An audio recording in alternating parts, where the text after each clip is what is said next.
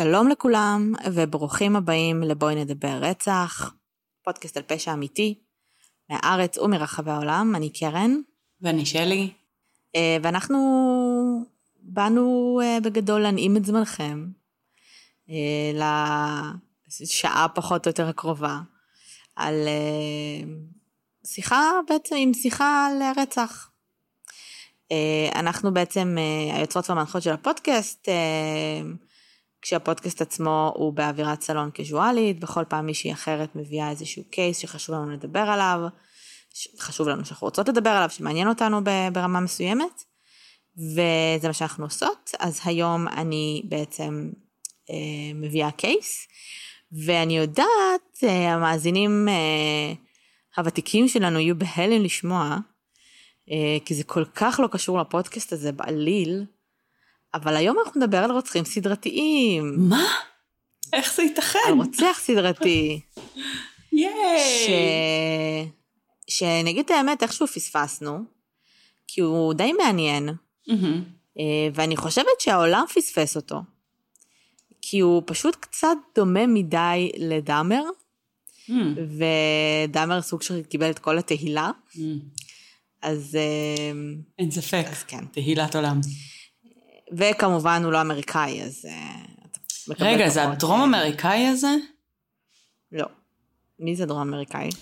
יש איזה אחד שקוראים לו הדאמר המשהו, אני פשוט לא זוכרת עכשיו מאיפה הוא. לא. לא? אוקיי, סבבה, מעניין. אה, אנחנו מדברות על אה, בחור שנולד וגדל בסקוטלנד, אה, בסופו של דבר עבר ללונדון, לאנגליה, ושם בעצם הסיפור שלנו מתחיל. אז היום אנחנו מדברות על דניס נילסון, שמעת עליו? כן, דיוויד טננט הולך לשחק אותו בסרט, ייי. איזה סרט? שאמור לצאת, ממש עכשיו נראה לי. שאמור לצאת סרט. כן, באמת? כן, היה על זה מלא פרסומים. אוקיי. וואלה. אה, נראה לי. אה, קטע, לא שמעתי על הסרט, אבל אה, מגניב. סרט? איך הם יעשו עליו סרט? לא יודעת, אנחנו נגלה, אבל תראי, כאילו דיוויד טננט הוא שחקן תענוג, אז יש לי הרגשה שזו תהיה דמות mm. מעולה. אבל uh, אין לי מושג. כנראה, כן. Uh, טוב, אז הסיפור שלנו עם דניס מתחיל ב-1945, כשהוא בעצם נולד בסקוטלנד. Uh, הוא הבן האמצעי, יש לו אח גדול ואחות קטנה. ואבא שלו הוא איש צבא, הוא לא מכיר אותו יותר מדי, כי הוא פשוט לא נמצא בבית ever. הוא כל הזמן במשימות אמ, והוא נעדר מהבית לתקופות מאוד ארוכות. ואימא שלו בעצם זו שיותר אקטיבית, אה, נקרא לזה, במהלך השנים הראשונות שלו, אבל המאוד ראשונות שלו. אה, ולמה המאוד ראשונות שלו? כי בגדול, אה, פחות או יותר שלוש, כש, כשדניס היה בן שלוש-ארבע, ההורים שלו מתגרשים. אה, בעצם מאותה סיבה ש... שדיברנו עליה כרגע, כי אה, אשתו בעצם מרגישה שאין לה כל כך בעל, ושהמערכת הזאת לא עובדת ככה, כי הוא באמת לא נמצא, והם מתגרשים ממש אחרי שנולד בעצם הילד השלישי שלהם, אה, ומחליטים להפריד ככה כוחות. דניס לא ממש בקשר עם אבא שלו, אה, הוא כן בקשר עם אה, אימא שלו כמובן, ועם הסבים שלו אה, מצד האימא, שהם מאוד מאוד תומכים בכל התהליך, כי הם מלכתחילה לא ממש אהבו את זה שהיא התחתנה עם איש צבא, או ספציפית איתו. Mm-hmm. וזהו. בגדול, דניס מתקרב באופן משמעותי לסבא שלו בתקופה הזו. אנחנו מדברות על גיל 4-5. סבא שלו הוא דייג. אה, הוא נולד בעצם, הוא גדל באיזושהי עיירה בסקוטלנד, שזה מין עיירת דייג כזו.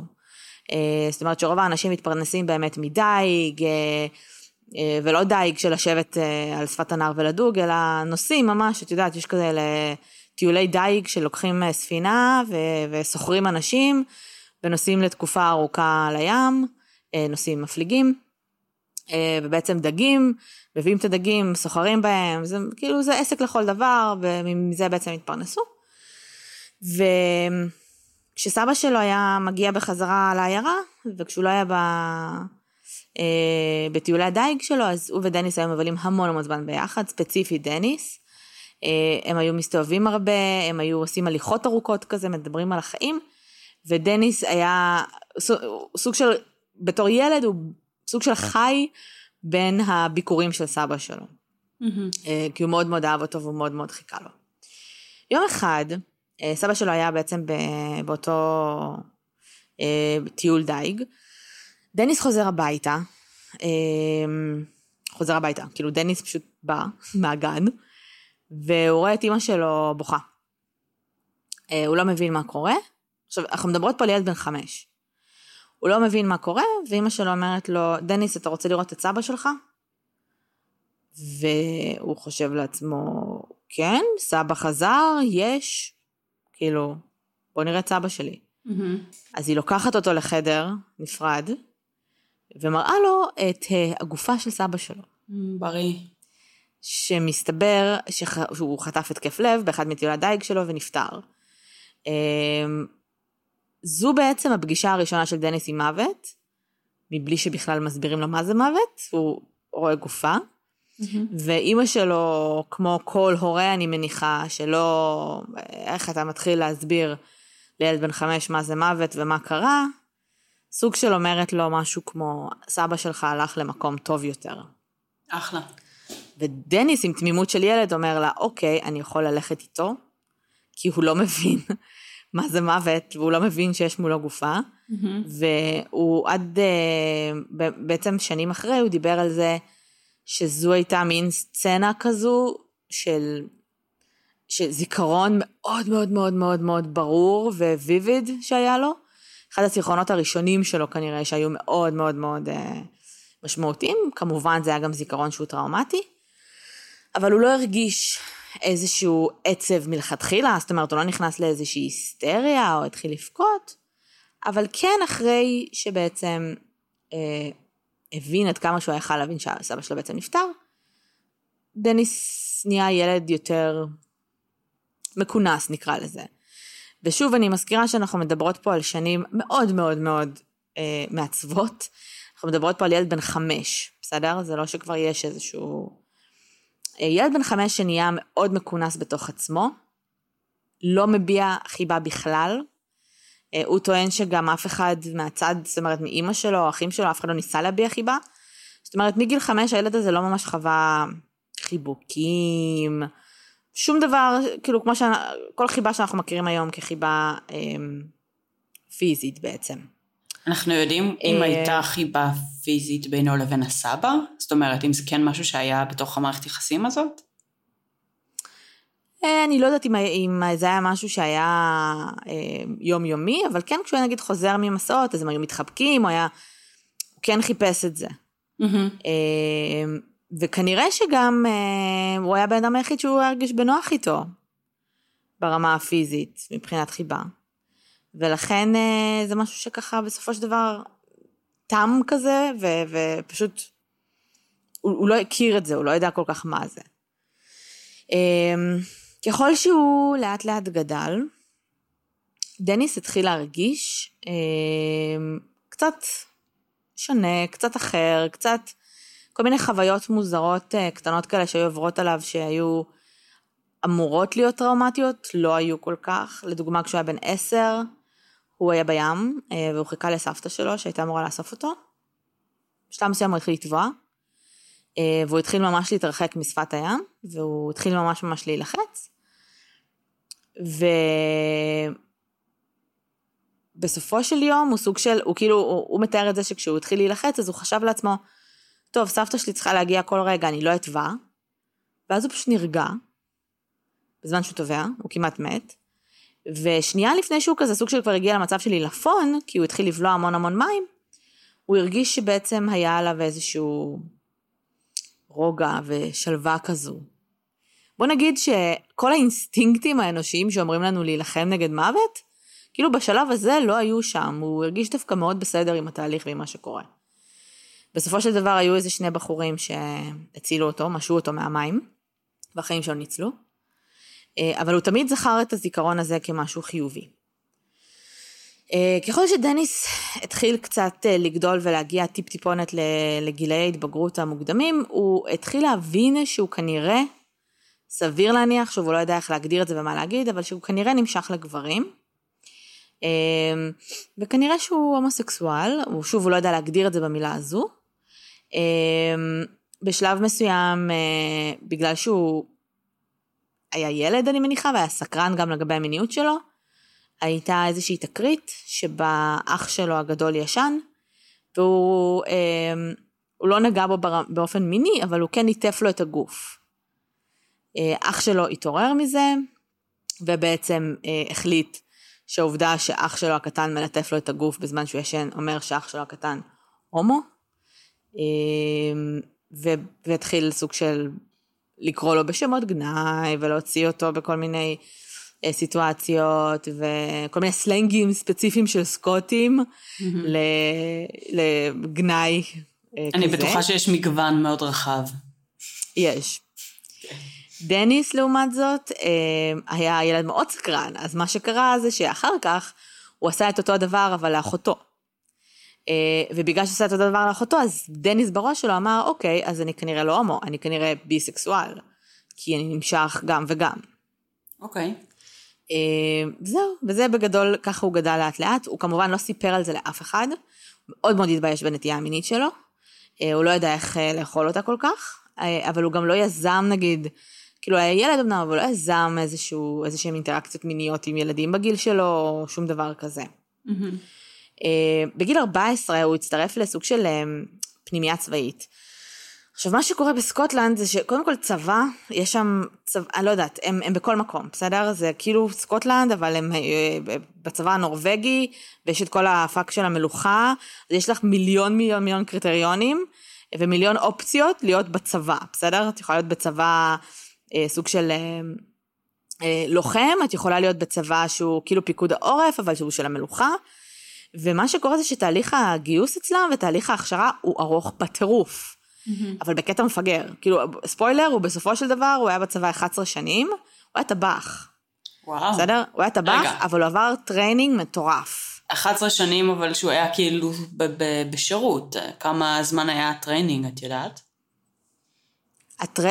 הוא התחיל את הפנימייה בגיל 14, mm-hmm. אוקיי? אחר כך כשהוא הצטרף לצבא היה training של שלוש שנים.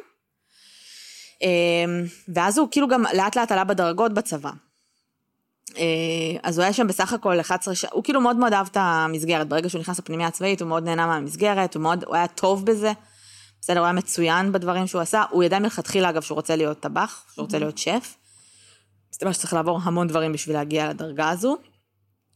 אמ, ובעצם ב... אמ, אחרי שהוא סיים את הפנימיה, ב-1961 הוא כבר כאילו רשמית אה, אה, כזה התגייס לצבא, אה, ל training של השלוש שנים. ושם כמובן אנחנו יודעים, אנחנו בשנות ה-60, דונס גדונטלח הוא שילינג, הוא כמובן לא יכל לפתוח או לדבר עם אף אחד על העובדה שהוא אה, הומוסקסואל, אנחנו כבר מדברים על שנים שבהם הוא כבר בשל מינית, אני מניחה, פיזית, אז כבר יש את הרצונות ויש כל מיני משיכות ודברים. אה, והוא כמובן לא, לא דיבר אה, עם אף אחד על זה, הוא גם לא היה, הוא לא מתקלח אף פעם עם החבר'ה בצבא, כי הוא אה, נורא פחד שתהיה לו זקפה במקלחת, ואז כאילו הוא יוציא אותו מהארון. החברים שלו בצבא בגדול אהבו אותו, אמרו עליו דברים טובים, הייתה לו חיבה, הייתה לו, היה לו איזשהו תחביב מוזר שלי. Okay. שכלל בעצם לשכנע את החברים שלו מהצבא אה, לשכב על הרצפה בפוזות של מתים ולצלם אותם. Mm, מעניין. כן. Mm-hmm. זה מטריד אותך קצת? Um, תראי, um, כמי ששירתה בבה"ד 10, um, לראות כאילו חיילים מעמידי פני פצועים ומתים היה כאילו דבר שבשגרה אה, במציאות שלי. זה, זה לא הסיבה שאני שואלת, לדעתי את פשוט מדחיקה משהו. אה... להזכירך. כן, אוקיי. כן. אז, אז לי כנראה, ולשלי את אותו תחביב. אז כנראה שיש סיבה נוספת לזה שזה נשמע לי כמו דבר שבשגרה. כן, אז גם אני חייבת אנחנו להגיד היינו עושות שאני ושלי, קריים סין פוטוס. היינו עושים קריינסים פוטוס, היינו מסתובבות, הולכות החוצה, Mm. או בארוחות משפחתיות מול כל המשפחה, עם בקבוק קטשופ. כן, לא מוזר בכלל. אמ, כן, עושות אה, בעצם אה, כל מיני פוזות של מתות, שמות קטשופ במקומות אה, אסטרטגיים ומצטלמות. עם. סכינים גדולים. למה? אני לא יודעת. מה הייתה המטרה? מה עשינו עם התמונות? איפה התמונות? אין לי מושג. אפשר למצוא אותם, אני בטוחה בזה. אה, אז אה, זה קצת הטריד אותי, אבל אה, בסדר. אז הוא היה בעצם נהנה מזה. יש לציין. שאנחנו היינו צעירות יותר. אוקיי. לא יודעת אם זה מטריד כאילו. יותר, או שזה טוב יותר, זהו, זה נשמע מטריד יותר, אבל בסדר. אבל היינו אכן צעירות יותר. נכון. אחלה. אז זו, ב- זה בעצם התחביב שלו, ובואי, כאילו בואי נהיה, בסוף החברים שלו בצבא זרמו איתו. כאילו זה היה כזה, זה אמנם היה רעיון שלו, אבל הוא, הוא היה כאילו במאי, אבל הם אלה שאת יודעת, בסוף זרמו איתו. בצבא הוא התחיל קצת יותר אה, לשתות. מהמם. אה, הוא היה שותה, שותה, שותה, הוא היה לפעמים אה, אה, שותה עד לרמה שהוא כאילו מתעלף. אה, שוב, זה לא פגע בו בשום צורה ברמת הקריירה שלו, כי כשהוא עבד וכשהוא היה צריך לתפקד הוא תפקד, ובאוף טיים שלו היה עושה. ובגלל שהוא התחיל להרגיש הרבה חשקים מיניים, הוא אה, סוג של אה, ממש ממש הפנטזיה ש, שנוצרה לו בראש, זה שהוא השתכר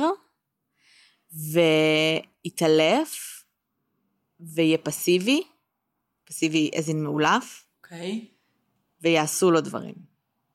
אוקיי. אז הרבה פעמים כשהוא היה שותה עם החברים שלו, וזה באמת, אני חייבת להגיד, אה, לזכות הצבא בסקוטלנד, אה, הוא היה שותה הרבה פעמים והוא היה משחק אותה מתעלף. אוקיי. הוא לא היה מתעלף באמת, הוא משחק אותה מתעלף ומחכה שמישהו בגדול יתעלל בו מינית. אבל זה מעולם לא קרה. אז, אז אני חייבת להגיד שכל הכבוד לצבא בסקוטלנד, שלא לא, לא מתעללים מינית באנשים מאולפים. אה, אם אוקיי. כבר אנחנו מדברות על הפרק הקודם. כן, אה, זה כאילו מאוד עצוב, כן. כן, הוא- זה ממש עצוב. כאילו הוא פשוט שכב שם וחיכה, ולא יודעת מה להגיד על זה כל כך. גם אני לא. אה, אבל אה, נכון כש- אוקיי. כשכאילו נוטים להגיד על תרבות האונס שאף אישה זה לא הפנטזיה שלה וזה, אז כאילו, תשמעי, יש חריגים. ברור. אז, אז מה שאני רוצה להגיד זה שתזכרו שבדרך כלל האנשים שזה זה הפנטזיה שלהם, הם, הם חריגים ברמת כאילו דניס נילסון. רוצח- רוצחים סדרתיים. לא, אז אני לא רוצה להגיד את זה, כי זה לא יפה. כי יש אנשים שיש להם כל מיני סוגים של פנטזיות. לא, מדברים על זה. לגמרי, אבל זה, זה, זה כאילו- פשוט לא הנורמה. כאילו, חשוב להגיד את זה. זה בהחלט לא הנורמה. כן. זה בהחלט לא הנורמה, וזה גם לא הנורמה כשזה בן אדם זר, שפשוט שותה ומתעלף, ולא נגיד הבן זוג שלך שאמר, שומע? אה, כן, בא לי לשחק אותה מועלף, ואת יודעת, כן. זה בסדר, זה תקשורת, כאילו, זה סבבה. זה הדדי, זה גם בהסכמה. רוצחים סדרתיים אה, חונ- חונקים, כאילו, במין, למוות אמנם. נכון. אבל יש אנשים שזה גם פנטזיה שלהם, אז זה בסדר, נכון? שהיא, כן. שהיא אוקיי. קצת פחות למוות. אני מניחה, כן. כן, כן, זה פחות למוות.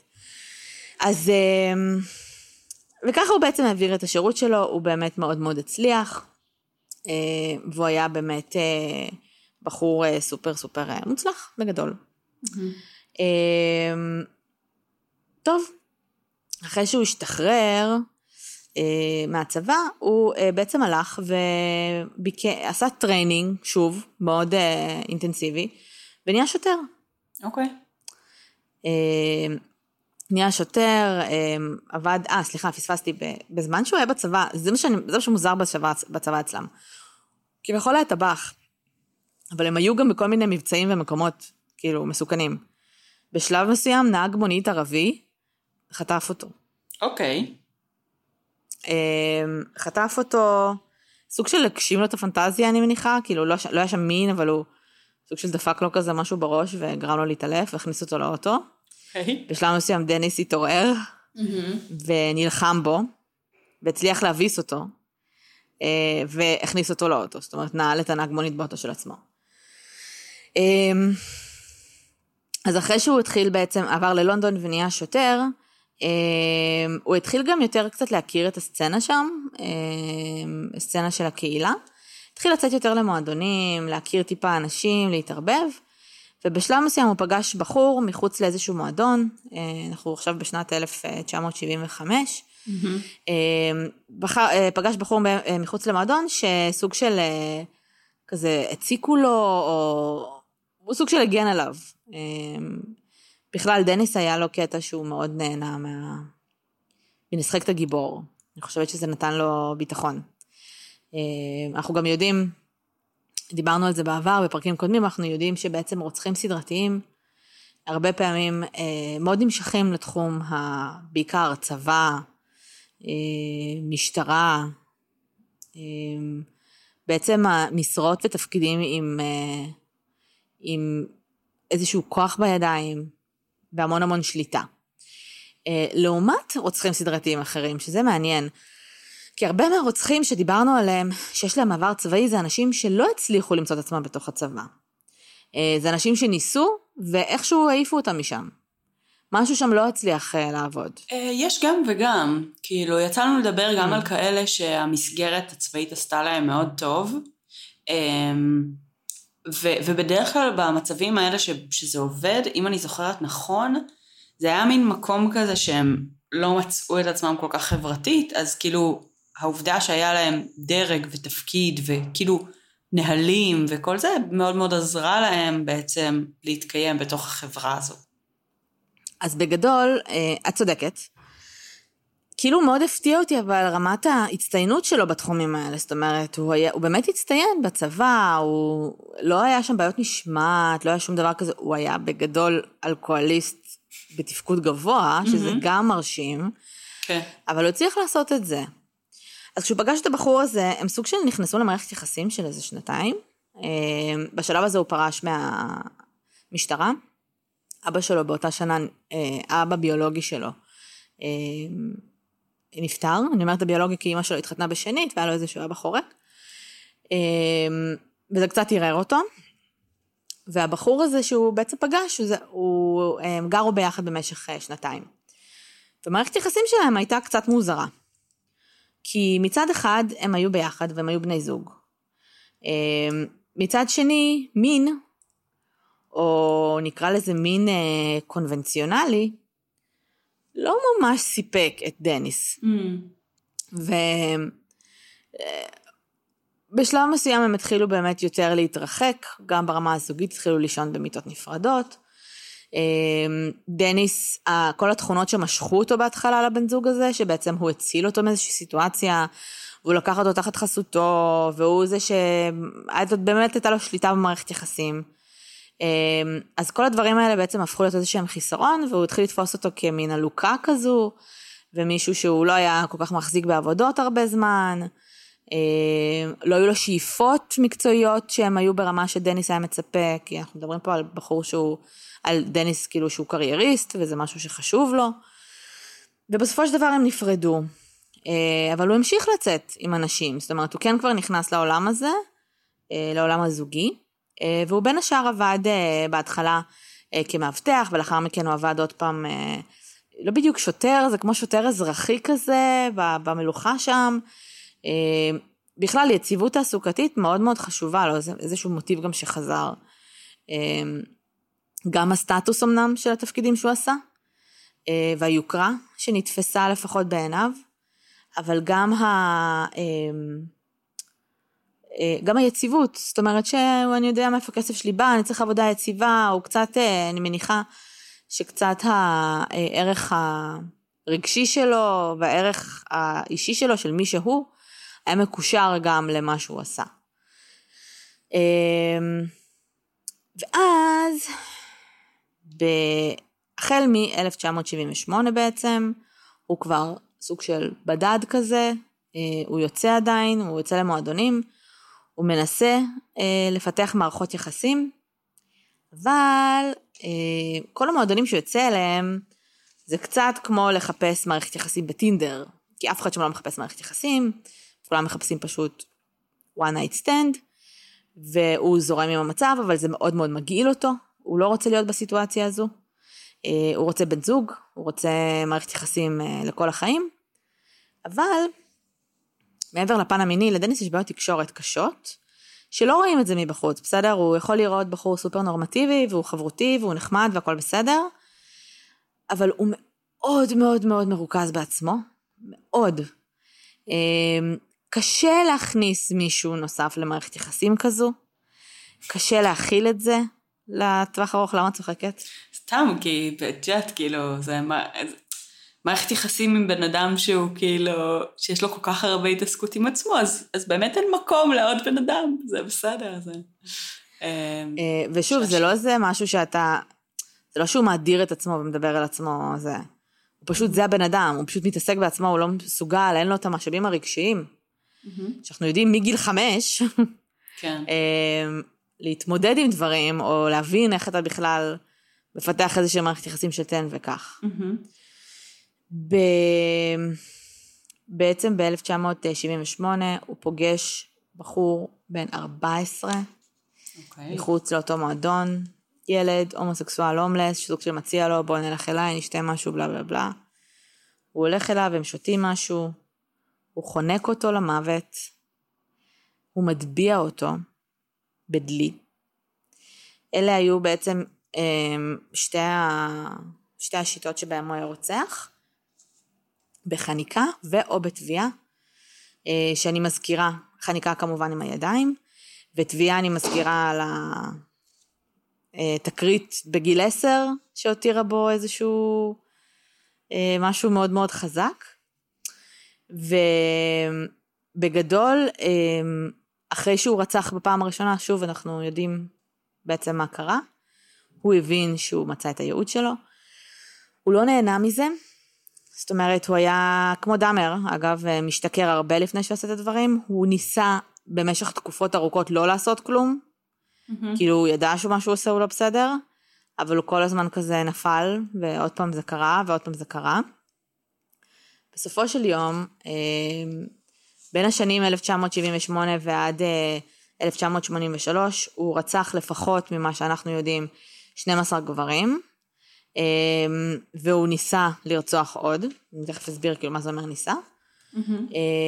הוא בגדול היה משקה אותם באלכוהול, מאלף אותם, לפעמים חונק למוות, לפעמים מאלף.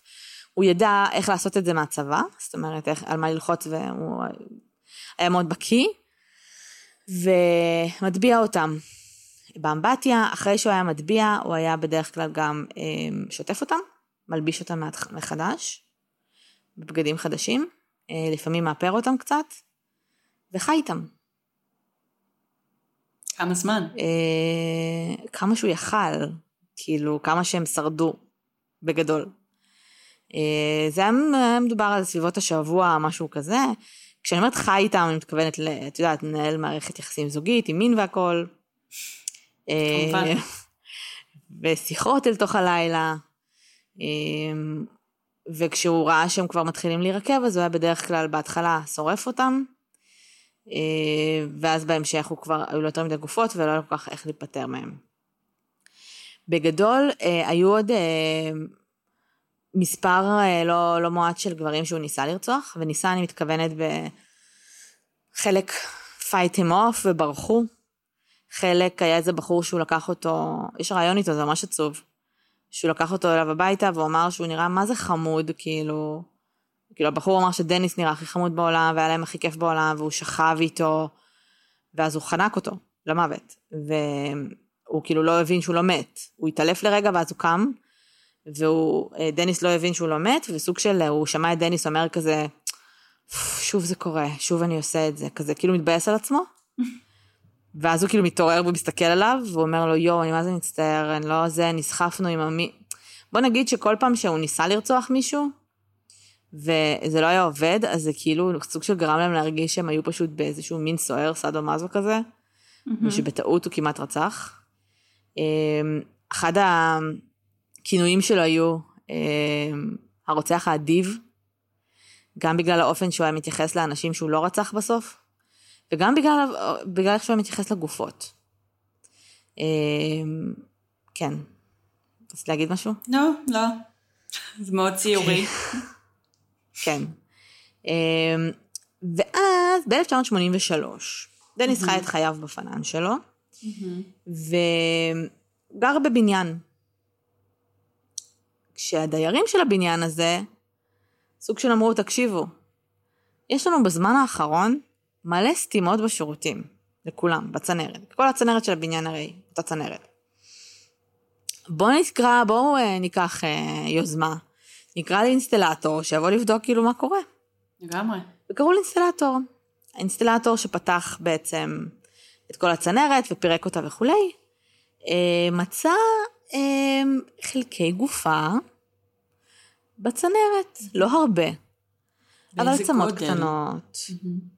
זה לא היה מאוד גדול, זה היה ברמה של כששאלו את הדיירים על זה, אז דניס אמר, אולי מישהו זרק ל... לאסלה שלו כאילו Kentucky Fried Chicken שהוא אכל.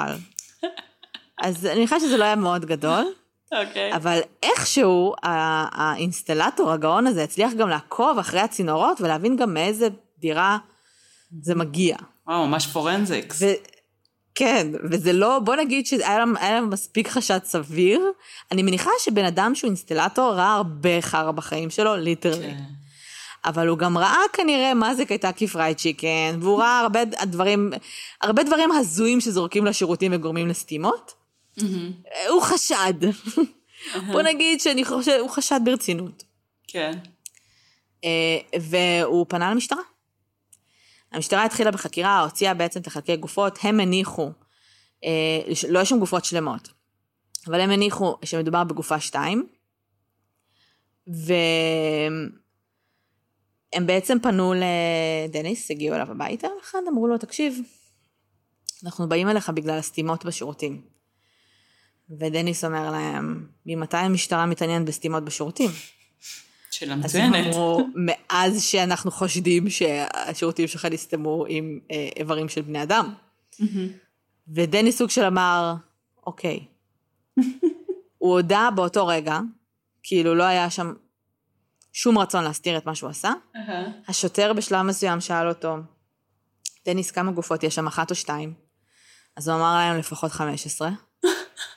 אה, לא היה שם כאילו איזשהו... שוב, אני חושבת שהוא... היה לו...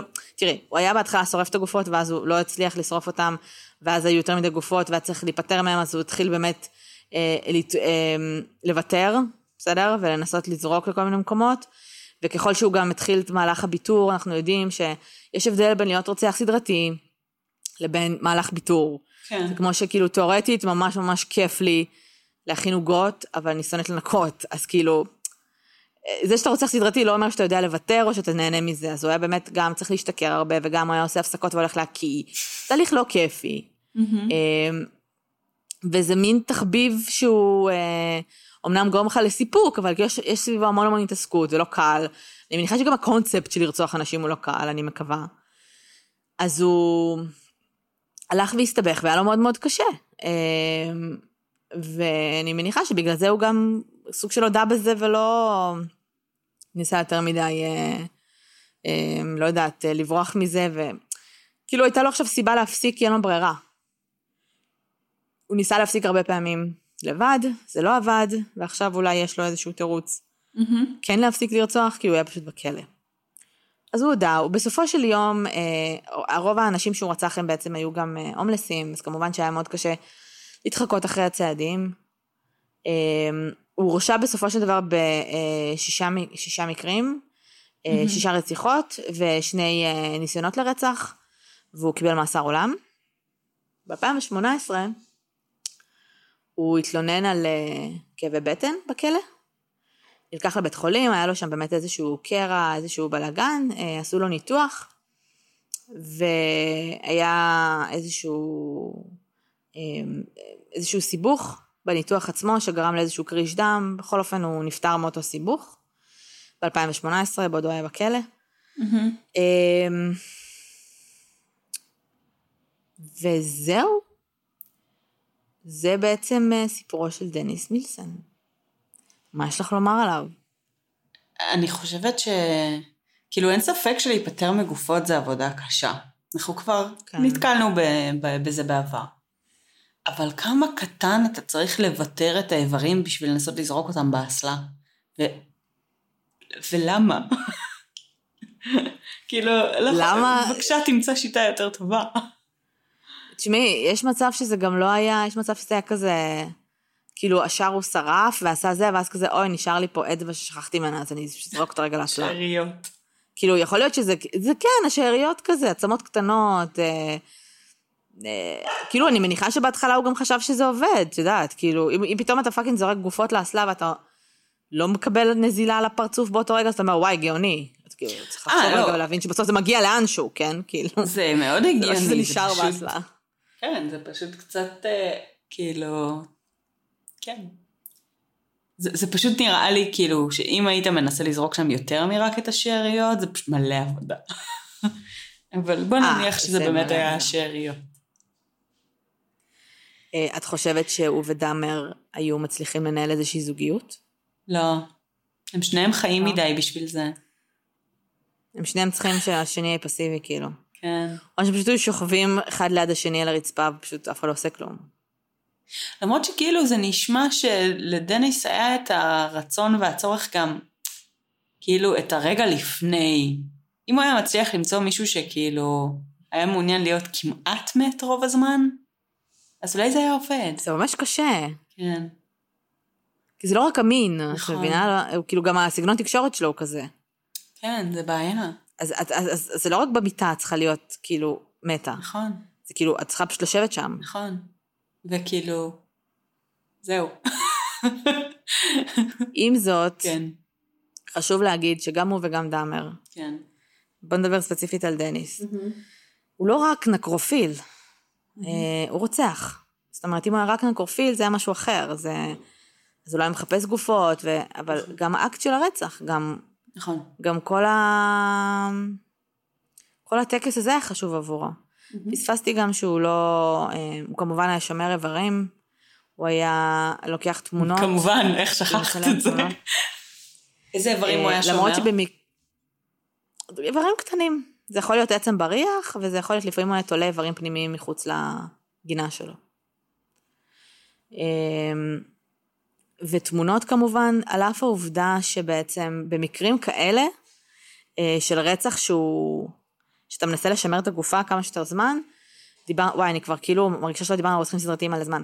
אבל מי לגמרי. שלא זוכר, רוצחים סדרתיים יש להם קטע של טרופיס, בסדר? שהם צריכים לשמור איזושהי מזכרת מהרצח, מהאקט, ש- שבעזרתו הם בעצם חווים את זה מחדש, זה הרבה פעמים יכול להיות אה, אה, חפצים של המנוח, זה יכול להיות באמת הרבה פעמים תמונות, אבל במקרים כאלה שבהם אתה לא רוצח, באם, סיימתי, הולך לרצח הבא, אלא אתה מנסה לשמור את הגופה כמה שיותר, וזה בלתי אפשרי, אז הט- הטרופיס הם בעצם הגופות עצמן, זאת אומרת, זה מה שהם בסוף, זה מה שהוא ניסה לשמר, זה פשוט כן. בלתי אפשרי, כי, כי גופות נרקבות ואין מה לעשות.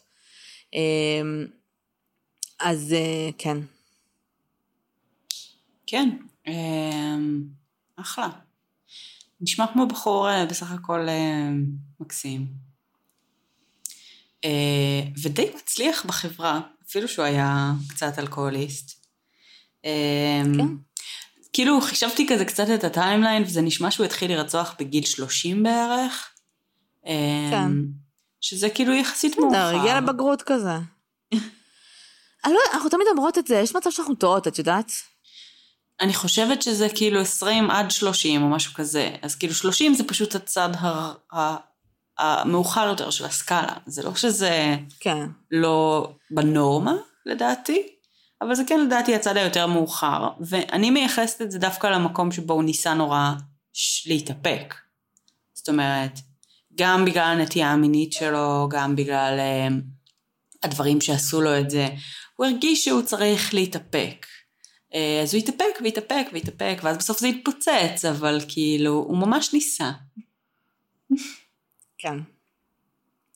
אה, הוא בהחלט ממש ניסה, והוא גם... אה, אה, הוא מאוד הבשיל לתוך זה, את יודעת, הוא הגיע לשם כבר... כשהוא עשה את הרצח הראשון שלו, אמנם זה היה רצח, נקרא לזה רצח פחדני, כמו שאנחנו קוראות לזה, של רצח ראשון, בוא נהרוג ילד קטן אה, שלא יתנגד לי יותר מדי. אה, אבל הוא עשה את זה כאילו סוג של חכם. שוב, אני לא בטוחה שהוא לא רצה להיתפס. אה, הוא סוג שפשוט חי את החיים שלו, ובין ש- בין כאילו, פשוט רצח אנשים.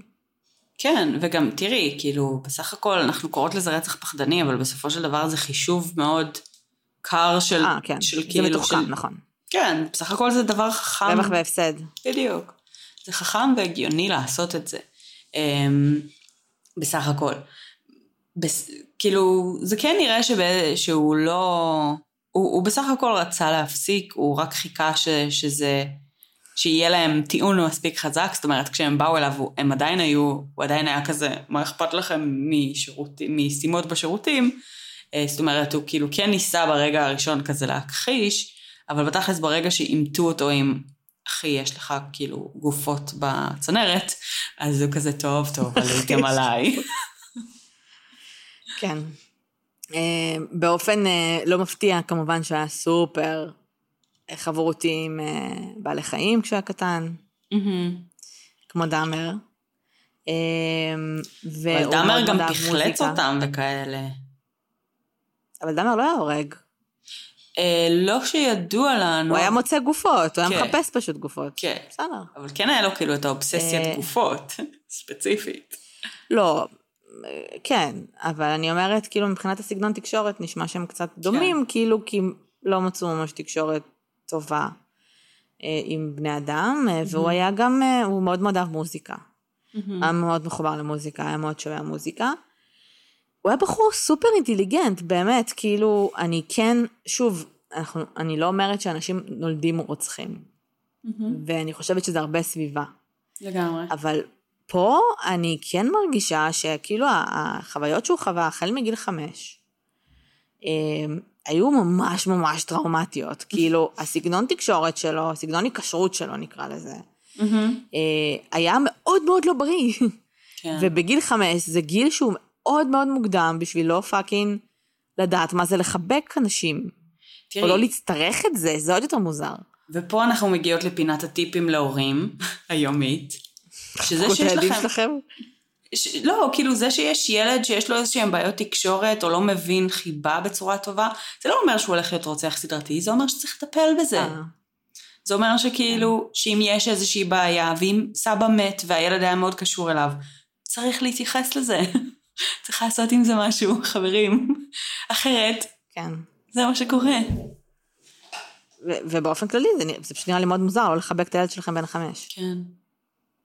זה מוזר, לא? כאילו, כן, כן, זה לגמרי. באיזה גיל הם מתחילים להיות חארות? בעשר? משהו כזה. כאילו שהם כזה לא רוצים? כאילו, בסדר, אבל- יש את טרבל 2, שגם אז הם חארות. ואז הם, לא, זה בסדר. ואז שמתחילים להתבייש לך, להתבייש בך, כאילו. תכלס. נראה לי בין 10 ל-12 כזה. אז בסדר, אז יש לכם כמה שנים לחבק. ולהראות חיבה, זה נראה לי חשוב. אמ, זה מעניין אבל, כי הוא ממש פרופיל דאמר, ואנחנו תמיד חשבנו שדאמר הוא מאוד... אה, כאילו גם העניין של האלכוהול, וגם העניין של הנקרופיליה, וההומוסקסואליות, והפסיביות. הרבה דברים שמאוד מאוד מעניינים. אמ, וגם החרטה, שאנחנו לא כן. רואים אצל נגיד סדיסטים מיניים. נכון. מעניין. כן, זה מאוד מעניין, טוב. וזה גם מעניין באמת, כאילו עם הנטייה המינית משחקת פה קלף, כאילו... זהו, לא, לא, אני רוצה להאמין שלא, לא נראה לי שזה קשור. אני מניחה שלא, אה, אבל זה כאילו יכול להיות שזה פשוט קשור בתהליך העיצובי שלהם או משהו, כי בסופו של דבר בכל אופן, גם בשנים שדאמר גדל, כאילו הנטייה המינית היא הלא מקובלת, ולכן כן. כאילו זה בסופו של דבר כן גורם לך אולי ברמה מסוימת להתבייש בצרכים המיניים שלך ובמשיכה, כאילו אולי זה כן השפיע. כן, כן, חשבתי על זה, את יודעת, חשבתי על זה בקטע של כאילו באמת, שלא העובדה שהם הומוסקסואלים, אלא העובדה שזה משהו שהוא טאבו כאילו, והוא לא בסדר, אז יש משהו כזה, אולי מנחם בגופה, או במישהו שהוא ממש, לא, כאילו, מישהו שהוא פסיבי, ואז אתה לא צריך להתמודד עם המערכת יחסים הזו שהיא אמורה להיות טאבו. אבל אתה פשוט כן מספק את עצמך, לא יודעת, אתה יכול להיות הרבה דברים. כן, מעניין. אוקיי. אמ, כן, אז זה דניס, תכירי. אה, נעים מאוד, דניס, אני מחכה התגעגעתי, לסרט. התגעגעתי קצת. האמת שכן, כן. האמת שהתגעגעתי גם. כן. אה, אין לנו הרבה רוצים סדרתיים איכותיים שלא נגענו בהם עדיין, אז כאילו, זה... אבל אה, יכול מאוד להיות שאנחנו פשוט לא, לא חיפשנו מספיק עמוק. אה, לא, יש. אה, יש. בטוח יש הרבה כן, כן. מעניינים כאילו שעוד לא נגענו בהם. פשוט, אה, כמו שאת יודעת, על האמריקאים יש הכי הרבה מידע, וברגע שאת יוצאת מגבולות ארצות הברית, אז זה הולך ונהיה פחות נגיש, אבל כן, סך הכל יש לא מעט מעניינים שעוד לא הגענו אליהם. וזהו. ואני מתה לראות איך דיוויד טננט יעשה את התפקיד הזה, כי נראה לי שהוא יהיה מושלם. ממש. יאללה, תעדכני אותי מתי הוא יוצא. סבבה, אני אבדוק. אה, טוב, אז אנחנו נסיים בזה שנגיד לכם שוב, אה, לעשות לנו לייק ולעקוב אחרינו ולדבר איתנו אה, ולהצטרף לקבוצה בוא נדבר רצח ופשע אמיתי. אנחנו ולכתוב נשתמע עלינו פה בשבוע ביקורות הבא. ב iTunes, נכון. שזה עוזר לנו מאוד. אה, ואנחנו נשתמע בשבוע הבא, ובשבוע הבא גם נעדכן לגבי הפגרה שדיברנו עליה. אה, ומתי נצא ומתי נחזור. וזהו, שיהיה לכם אה, שבוע טוב, קורונה טיים כרגיל, תשמרו על עצמכם, תשארו בבית, מהמם. תעטו מסכ... מסכות, ושהעיר שאתם גרים בה תמיד תהיה ירוקה. וביי לכולם. ביי יוש.